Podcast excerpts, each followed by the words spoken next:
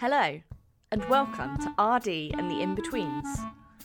I'm your host, Kelly Preece, and every fortnight I talk to a different guest about researchers, development, and everything in between.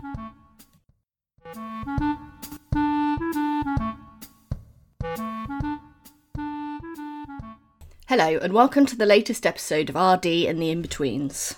This episode marks the first in a new series on decolonising research. So, this is off the back of a decolonising research festival I organised at the University of Exeter in June and July 2022. We recorded all of the talks as part of the festival and are turning all of those talks into podcast episodes so that whether you were able to attend the festival or not, you can still benefit from the rich and vibrant knowledge that was shared. So, without further ado, here's our first recording. The first talk from the festival was called Decolonising the Curriculum Experiences from South Africa, and it's a talk by Dr. Chrissie Boughey from Rhodes University. Okay, everybody. Um, we've now got what 18 people in the room, that's including me and um, some of the organisers, but I think I'm going to get going anyway. Um, as I've already said, my name's Chrissie Boughey, and I'm joining you from, um, I'm, I'm, actually now in Stellenbosch, in, in the mountains outside Cape Town, where it is very, very cold, unlike England, where I understand you're having a heat wave, or you were having a heat wave. Um, I'm an emeritus professor of Rhodes University, and I worked at Rhodes University for many years. Um, and um, my field is higher education studies. So I've done a lot of research and supervision in higher education studies. But I also had the, the dubious honour of being um, Deputy Vice Chancellor at the end of my career at Rhodes University. And I was DVC um, academic, so I was in charge of all matters related to teaching and learning. Um, it, it, was a time when South Africa was rocked by student protests, but I'll speak about those in, in the course of my presentation. Um, please could I ask you to keep your cameras off just for the bandwidth. I'll switch mine off in a moment. I'm going to use a PowerPoint. Um, I will be very happy to take questions at the end. If there's a burning point, stick your hands up. Uh, and I'll also try to monitor the chat. Um, I hope I don't get too caught up in my own presentation. To do that, I'll try to monitor the chat and address anything as it as it goes along. One last point from me, and that is um, South Africa has waves of load shedding. And we just started a new load shedding um, run at the moment and it's quite well I, my area is scheduled for load shedding in an hour. So i'm quite likely to just disappear at one o'clock. So don't think i'm being rude.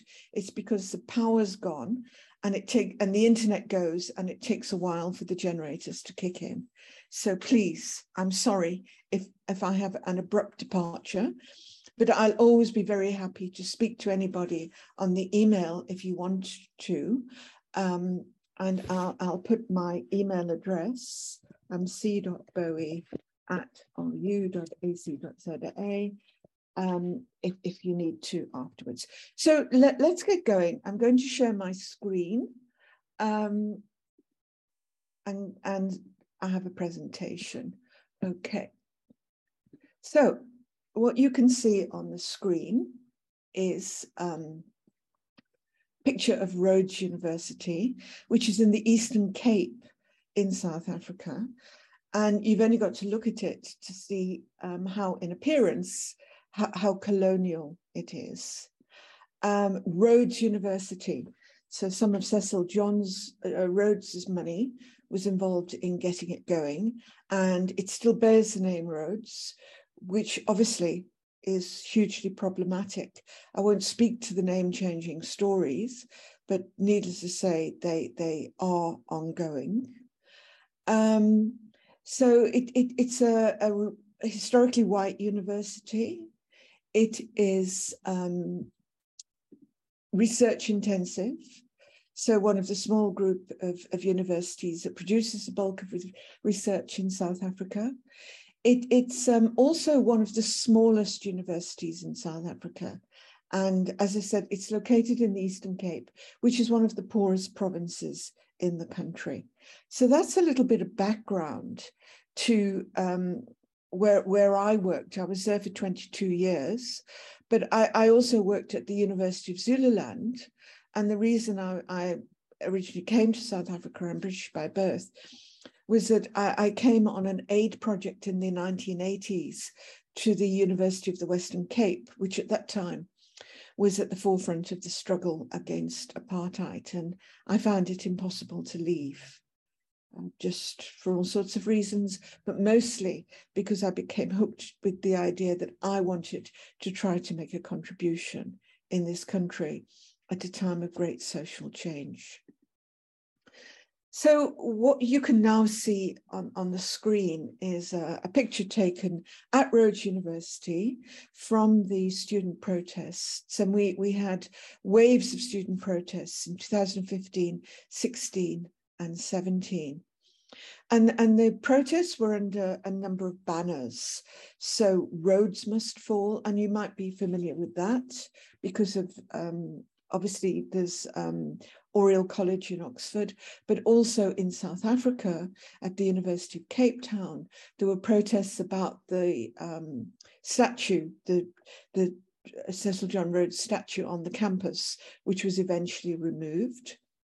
Um, but there were also um, went under the banner of fees must fall, and then finally um, the so-called reference list. But I'll explain those. So, what were the roots of the protests? Well, basically, uh, a lot of it was about the inability of poor Black students to pay tuition fees. As in other countries across the world, tuition free fees have risen steadily in South Africa. And as those fees have, have, have, risen, more and more Black students have managed to gain access to the higher education system. We are now, rightly, um, a, a, system where the majority of students are Black. Um, but the, the, participation rate of 18 to 22 year olds still doesn't reflect the proportion of Black people in the country. So basically, what that means is that if you're white, you're more likely to get to a university than if you're Black, and particularly if you're poor and Black. The rising fees um, problem was exacerbated by a lack of access to bursaries and loans. So th th there is um, now, thanks to the protests, a much more established um, bursary system some of it which is a loan system, but if a student passes, basically a loan is converted to a bursary. But for, for Black working class students in particular, particular, there was an inability to access loans from commercial banks. There's literally no collateral in families. So their families weren't able to access a loan to allow them to study. So there's this huge burden of fees.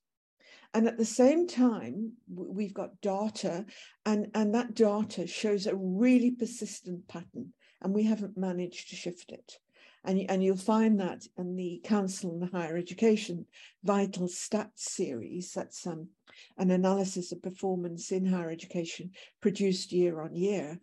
And what that shows is that regardless of the universities at which they're registered, regardless of the field of study, and regardless of the level of the qualification, Black students don't do as well as white students. Now, many people, including myself, um, for many years have argued that um, it's the system that's problematic in South Africa. It's the higher education system. Um, historically, uh, Black students were understood as carrying problems inherited from their poor schooling with them into the universities. But from way back in the mid 1980s, and this was an idea that captured me, um, it, it, it, was argued that the students aren't the problem, the system is the problem. It's the universities that have to change. And that idea of transformation, of change, was certainly picked up as South Africa moved into democracy. And you see it over and over again in policy documents. But we're still seeking transformation. We're not a transformed system in so many ways. But of course, the, the other reason um, for the protests was um, decolonial theory. And I've cited Mahmood Mamdani there. And, and Mamdani is actually in 1998 gave a lecture at the University of Cape Town. Um, he's a Ugandan scholar, and he was very, very critical of the curriculum at the University of Cape Town. But of course, Mamdani is just one scholar. There are many, many other scholars um, who um, write about, theorize decoloniality, many um, from um, uh, the um, American, Southern Americas. Um, but I, have cited Mamdani there. So it, the, the, protest came out of a whole um, a whole lot of, of, of things, but basically it was about Black students being treated unfairly in the universities. And one of the things that, that you, you saw on the placards in the protests was statements like, you don't see us. We don't see Black students. So you know, people are teaching, but they're teaching to a class and they're not seeing um, that the majority of their students now are different to the students they sat beside when they were students years ago. And another thing that was quite common on, on placards in the protests was statements like, you can say Gerrit, but not Radebe. So Gerrit is an Afrikaans name, Radebe is a name in the um, Nguni languages. So, you know, the claim there was, well, okay, you you white lecturers, you you can use an Afrikaans name correctly, but you can't say my name. So that that was the sort of thing that we saw in the protests. So I'm going to talk about the curriculum, and I, I'm going to begin with the assumption that the curriculum is not neutral it's a structure that distributes access to knowledge. Um, and, and with that, access to the goods of the world um, and, and to power in all sorts of ways. I've kept the, the idea of knowledge vague there, but basically, I would see the curriculum as um, a, structure that's implicated in, in power uh, through distributing access to knowledge. After the protests, um, most universities began some sort of curriculum review or renewal projects. And Jonathan Jansen, who's um, a very well known South African scholar, he has a book, and there's a list of references at the end of this um, presentation. And, and he, um, he did some research on what the universities were doing um, in order to start this process of, of curriculum review. I don't think it's got very far. I, I think most of those projects are floundering, if not, have actually floundered. Um, I won't go into the reasons for that, but I don't think it's been hugely successful. But what I want to do, and, and this is my own thinking, is, is draw on a sort of um, continuum of, of thinking about approaches to decolonizing the curriculum. And th this comes from my own experience and, and of, of being um, in South African higher education, reading the literature, going to conferences and things like that. And I, I've ranged them along a continuum from what I've called weaker approaches to stronger approaches. Um, and and any any if, if you look at Jonathan Jansen's book, I think what you could do is is look at the work that's reported in the book, and you, could start to place them on this continuum. Okay, so um, let's begin, but I want to begin with the work of Bernstein, um, British sociologist Basil Bernstein, who I think is, is really useful in, in thinking about the curriculum, um, and not only in relation de- to decolonization. And, and what Bernstein does is he identifies, he calls them two discourses, um, two knowledge forms, if you like. And he, he the first is horizontal discourse, which is everyday common sense knowledge closely tied to the context in which it arises. Um, and it often exists only in spoken language. And you, you encounter that all over the place outside the university. So, if I give you an example of horizontal discourse, South Africa is a big country and it, it, it contains several weather systems because different oceans, different ocean temperatures on either side of the country. So if you live on the eastern side of the country in KwaZulu Natal, then you might make a statement which says um, in KwaZulu Natal it or it, it rains in the summer. And that is true for the eastern part of the country. Um, in the eastern part, rain falls in the summer months. And it's because of water vapor clouds coming in off the Indian Ocean. That's not true for the western part of the country. In the Western Cape, where I, I'm located, it rains in the winter. The summer is the dry, dry season. So that statement, it always rains in the summer, is tied to the context of um, somebody's experiences in the eastern part of the country.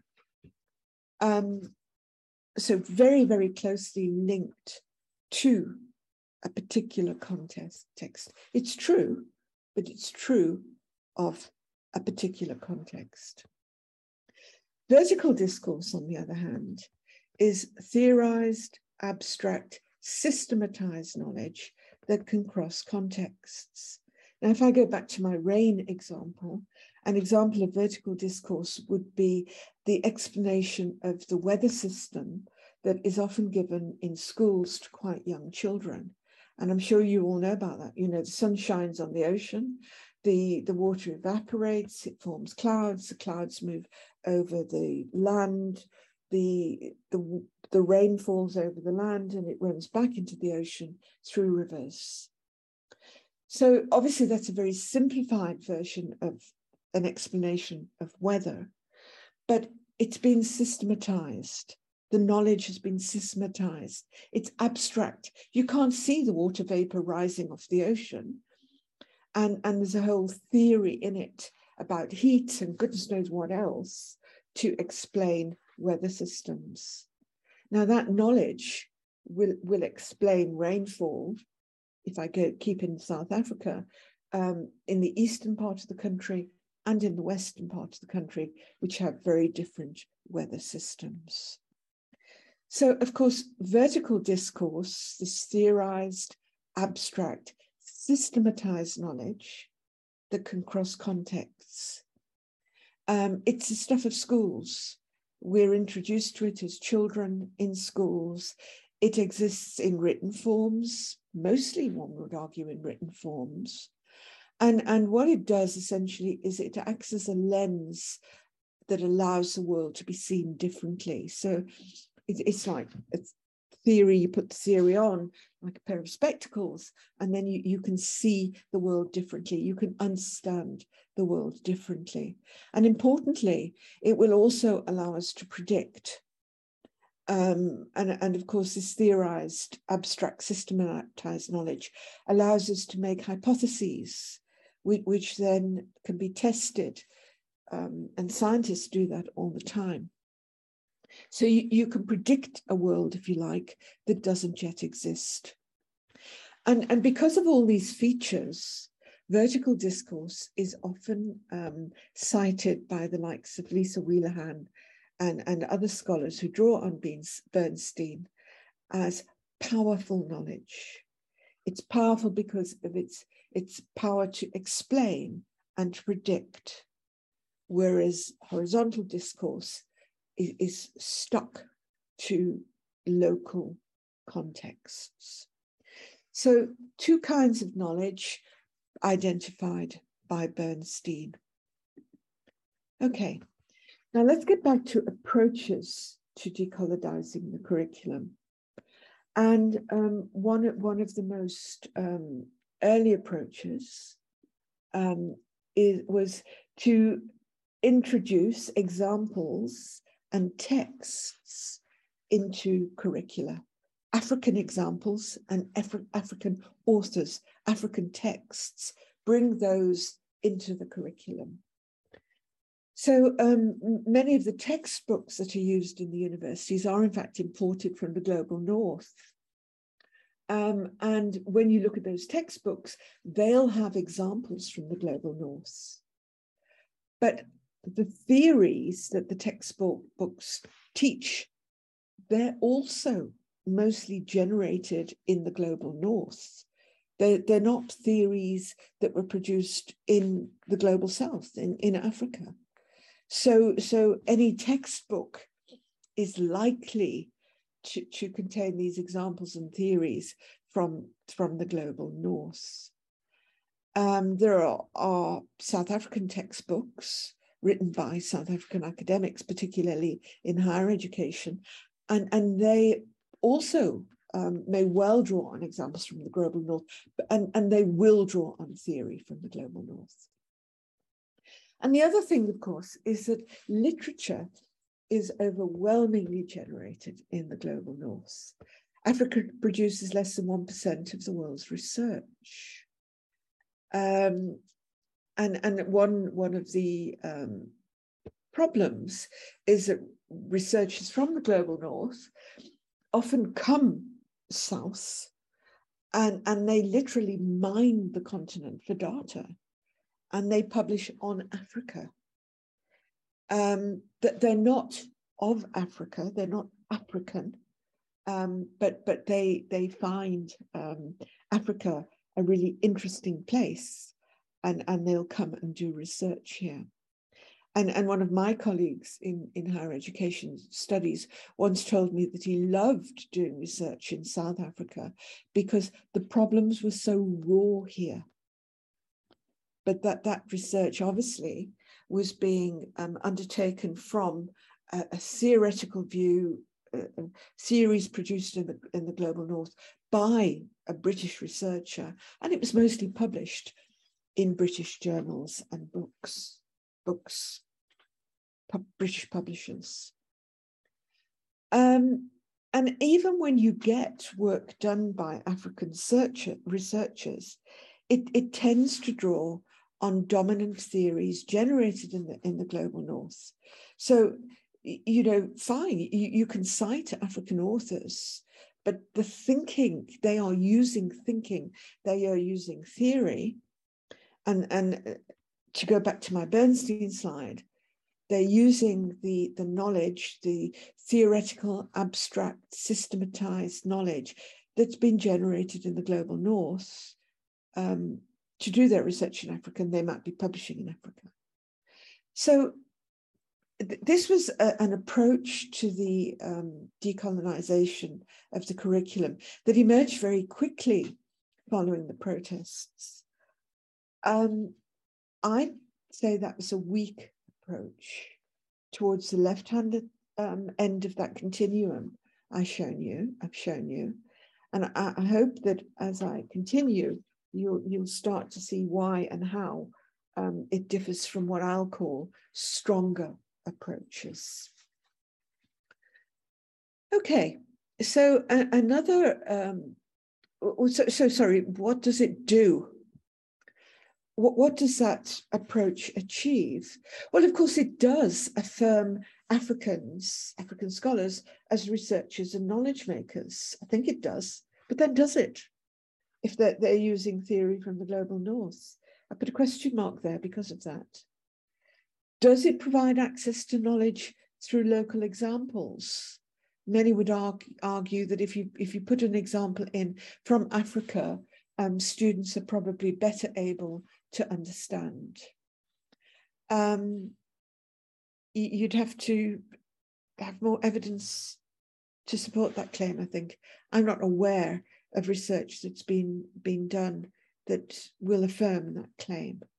But potentially using African examples, drawing on African um, research would have the potential to affirm and possibly provide greater access. But another approach, and this sort of leads on to providing access to, to knowledge, to Western knowledge, is, is the use of Indigenous knowledges as a kind of stepping stone. And I've got an example here. So um, amasi, and it's a type of fermented milk, a bit like drinking yogurt, um, is widely consumed in South Africa. And, and nowadays you can buy it in supermarkets, but of course, historically it was made at home.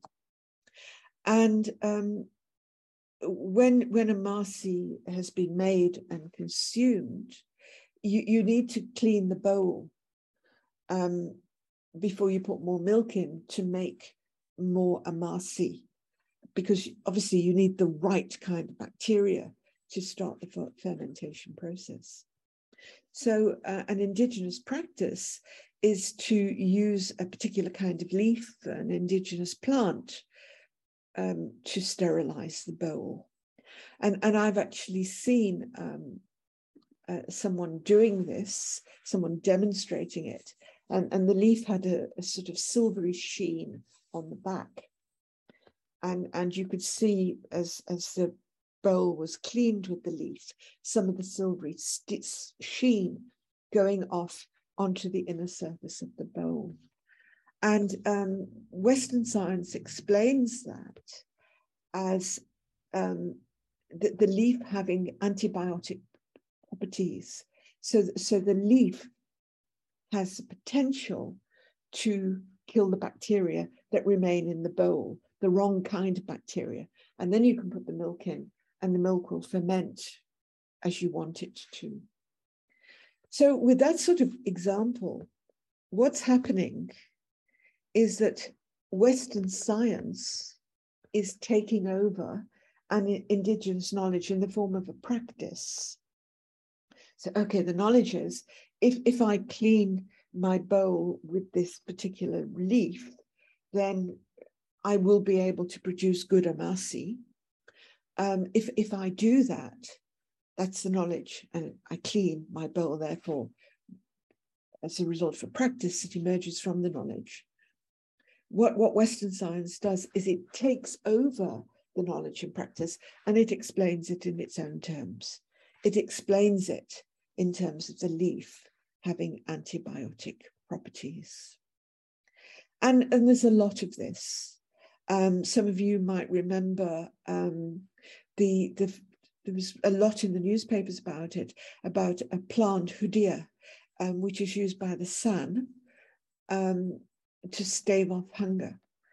And um, Western pharmaceutical companies were found out the identified the compounds in the hoodia plant and, and were using it to produce what diet medication, a medication too that would help people you lose weight.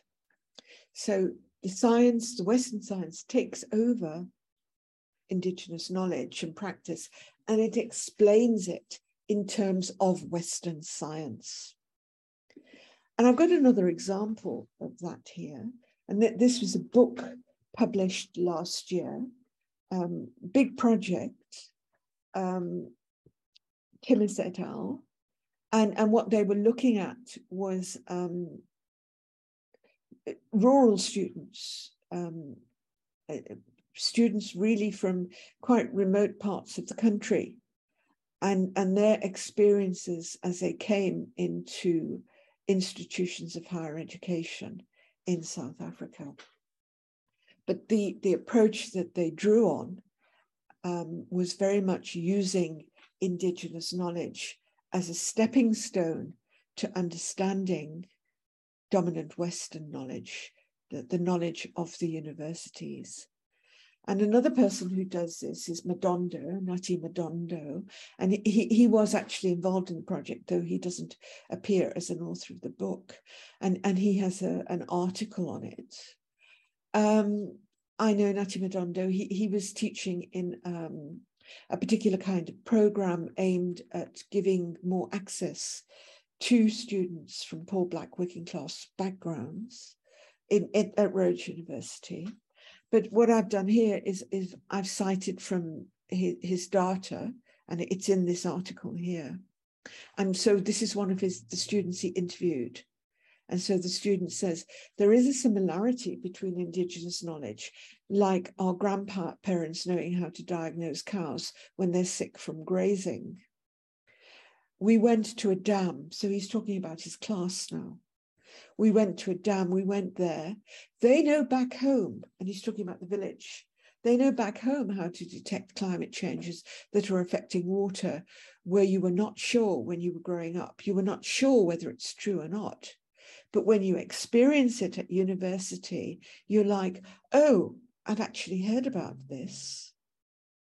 So what, what Madondo uses that quotation from the student to illustrate is um, his approach to teaching, which was to get students to activate indigenous knowledge um, that they might have been introduced to and grown up with from being very small, and, and to use it as a basis on which to begin understanding the, um, the knowledge in the Bachelor of Science degree for which they were studying. And, and of course, you can see how in, in this quotation, it's affirming. Yeah, I'd accept that as, as some evidence of students being affirmed by, by the use of Indigenous um, knowledge. So you can use it as a stepping stone. And, and I, I'd put that approach as moving towards the stronger end of the curriculum that um, I'm talking about. Okay, um, I, I, want to move on now um, to what I'd consider the strongest approaches and a challenge, a real challenge. And I'm very conscious as I'm talking now that I'm a white woman I'm an aging academic, schooled in uh, Western knowledge. Yeah, I'm conscious of that. But let, let me begin with um, a, story, if you like. I used to work up in uh, Zululand in, in northern KwaZulu Natal, in the eastern part of the country. I was at the University of Zululand. And I was told by a researcher there, a botanist, who'd written a Zulu herbiary. So he, she had um, categorized, classified the plants used by traditional healers in their healing practices. And Anne Hutchings told me that traditional healers in the region treated high blood pressure, which they called the high high, very successfully using herbs. So that they had a remedy for high blood pressure, what we know as high blood pressure. Interestingly, the, the healers were also drawing on Western knowledge when they named it the high high. What, what Hutchings told me was that the compounds in the herbs, and remember she was a botanist, are the same as those incorporated into glo global north manufactured medication. So if you go to a Western trained medical practitioner and, and you get medication for high blood pressure, that medication will contain the same compounds that the traditional healers were using in, in the herbs. But, and this is the important point, the traditional healers didn't recognize the heart as a pump. Now, I, I know high blood pressure is about the heart. It, it's about something that the heart not pumping the blood as it should do that. But in Western science, high blood pressure is, is understood as emanating from a problem with the heart and its function as a pump in the body. The, the traditional healers in that part of the country didn't recognize the heart as a pump. And I remember Anne telling me that she'd been at ceremonies where a beast had been slain. And as the beast, beast was cut up to be consumed, she'd asked, What does this do? Pointing to the heart, and a completely different explanation was provided by the healers. So, what I think you can see here is that another theory of being, another theory of physiology underpins the practice of the traditional healers. They could treat what we know as high blood pressure and what they call the high high very effectively. But the theory underpinning their treatment was different. But what is the theory? That's what we need. What is the theory? Because, because that is a, theory that is of the South, it is of Africa. But yeah, Anne Hutchings was um, a, a, a, white woman, a botanist, but she she'd worked in Zululand for many years, spoke fluent Zulu, worked with with um, traditional healers over a long time, and had um, enjoyed a high level of trust with them. But um, she she herself hadn't actually been able to explicate the theory. She was more interested in, in producing this classification of herbs. But I would argue that that theory and other theories of a similar kind, not only for physiology, for a theory of being, but, but for the world, other theories need to be identified and explicated. Um, so, to go back to Bernstein, indigenous knowledge currently exists mainly as practice and is communicated as horizontal discourse. That is, it's very closely tied to the context. Now, um, my domestic worker in, um, I used to live in the, the Eastern Cape, when I was at Rhodes University. My domestic worker was called to become a traditional healer. And, and her training as, as a traditional healer was a, a kind of apprenticeship. So, so she was apprenticed to a Sangoma, to a traditional healer, over a period of many years. And she needed to um, go off and, and she would spend days in the bush with, with her her, her mentor, with the master, if you like, the the, the knower, would, would spend days in, in, in the bush and she'd learn the practice um, of, of healing from, from this expert. Um, my domestic worker could read and write, but I, am sure that none of the knowledge that she gained as a result of this apprenticeship to a traditional healer was written. It was all communicated um, orally. So Indigenous knowledge exists. It exists as practice. It, it's communicated as horizontal discourse, and, and it will be closely tied to context. So if I look at um, the, the knowledge that my domestic worker um, developed through her training as a Sangoma, it would have been in relation to the plants that grew in the Eastern Cape. I'm not a botanist, but many of those plants would be different to, to the plants in other parts of the country, but closely tied to the context in which she developed the knowledge. So, what I would argue, along with others, and and who am I to argue? Remember, I'm the, I'm the white woman trained in in northern Western um, scientific methods, as it were. Um, but but people like um, Siseko Kumalo, and I, have got a reference to his book. And if you're interested, I'd really um, advise you to look at Kumalo's work. Very young scholar, but wow, his, his work is mind blowing. Um, and Mitova, um, Mitova has a, a chapter in Kumalo's book. W- what they argue is that the, the, the theorizing and, and the abstraction, uh, making abstract, the systematization of indigenous knowledge. And, and you can say the verticalization, if you're drawing on, on Bernstein, Bernstein, that's what needs to happen. We need African theory. We need African theory which will travel across contexts. And we need to bring that theory into the university.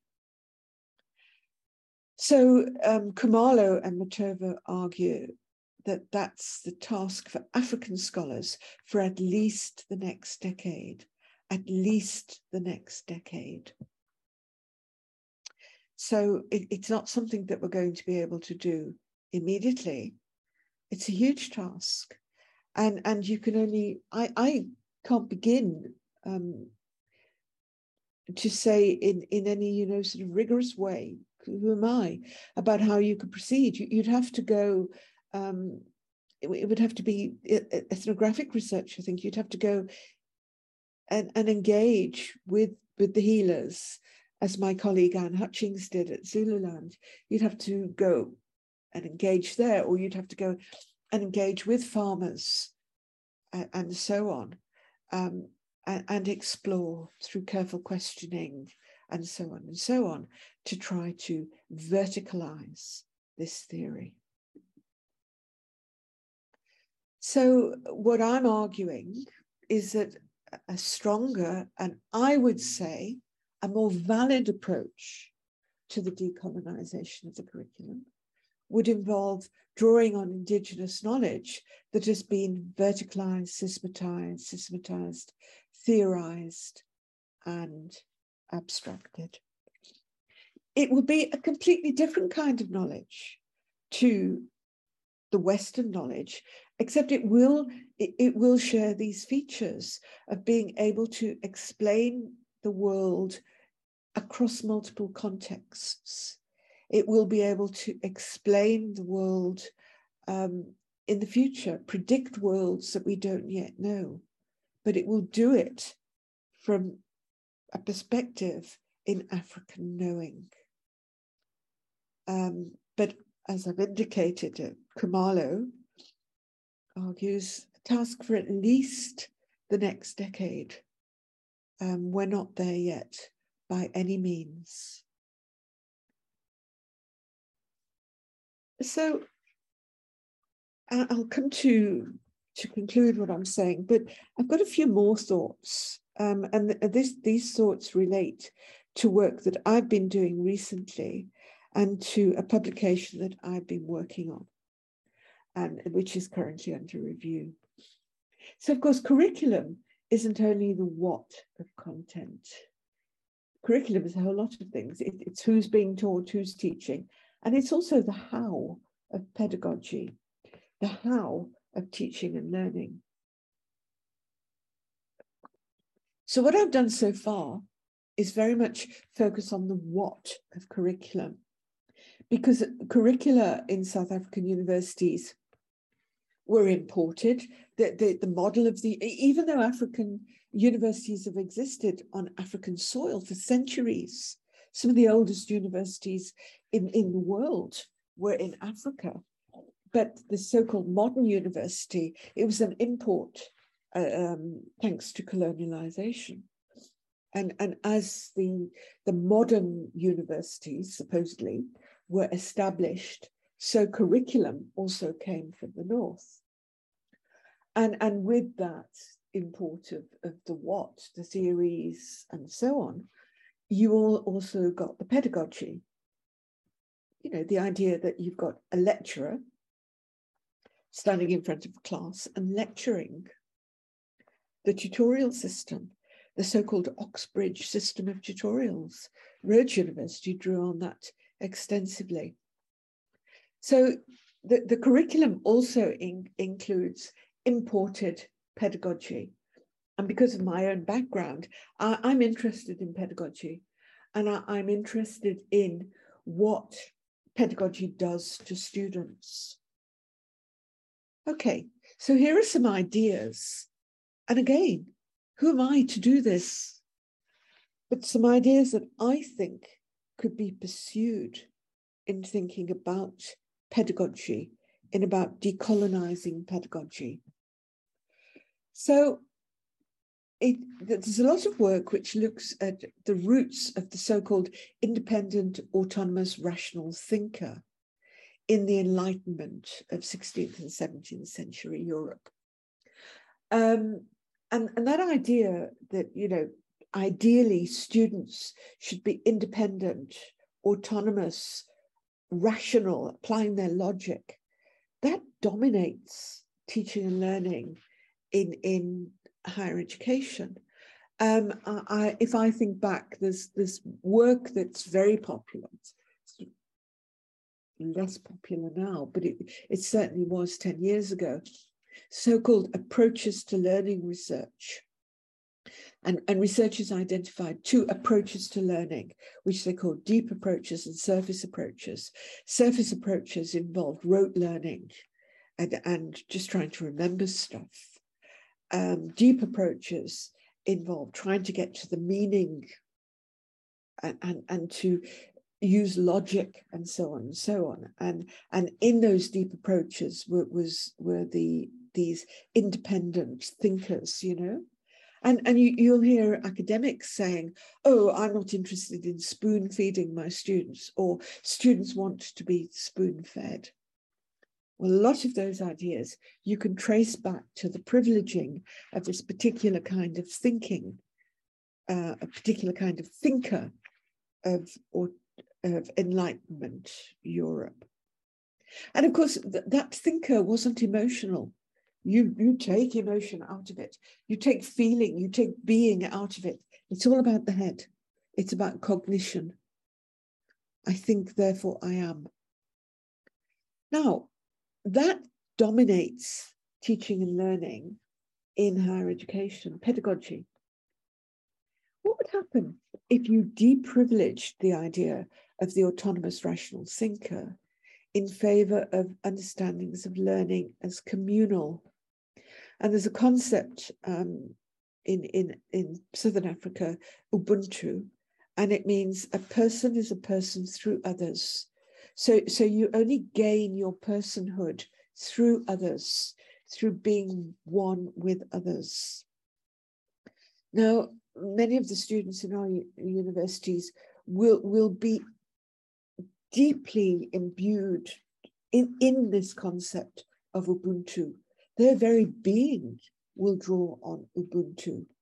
So, so the idea of, you know, excelling, being top of the class, and, and I am me, and, you know, I've got 75%, I've got a first. Uh-uh. You gain your personhood through others. And, and um, in, in the, the struggle against apartheid, um, you, you, saw some of the Ubuntu com- thinking coming out in the uh, in the claim that we should pass one, pass all. It, it, was about the collective, pass one, pass all. So, so what would happen if if you drew on that understanding of being and therefore of learning as communal? I'm not I'm not claiming to know how to do that but what if you deprivileged, decentered this autonomous rational thinker, and you you you, you brought in the idea of being through others? And what would happen if if you acknowledge that knowing can be more than cognition? You know, we we do have some work in the global north about embodied knowing and so on. But what would happen if you brought that in? Could you could you build learning theories based on that? I'm beginning to think, well, I do think that you, you probably could.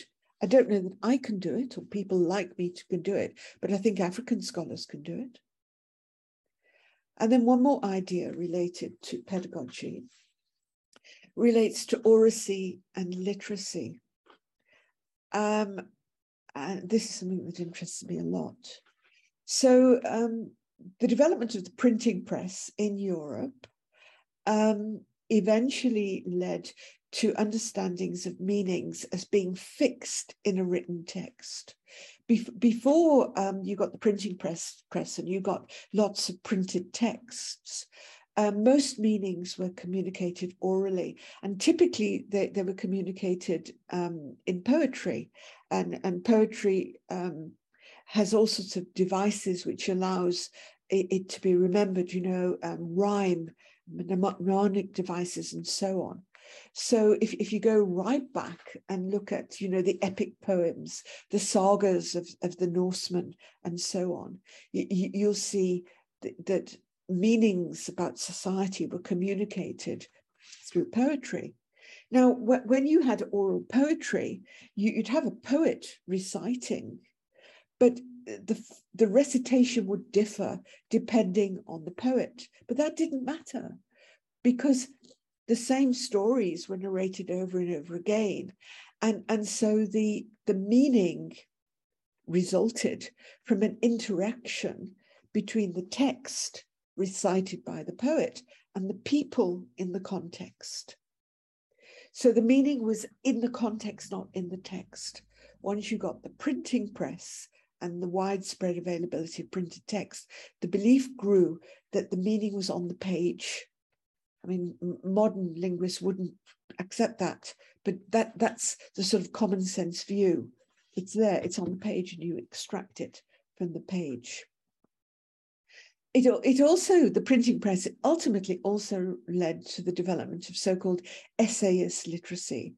You know, you, you see that in the work of people like John Locke, Montaigne, and so on, a particular style of writing. And you could track right that right through to writing essays in the university today. Written forms, particular genres, ways of writing, and you're unlikely to pass unless you can write an essay. Um, and, and the essayist literacy forms will inform the writing of theses, even in the sciences, and so on.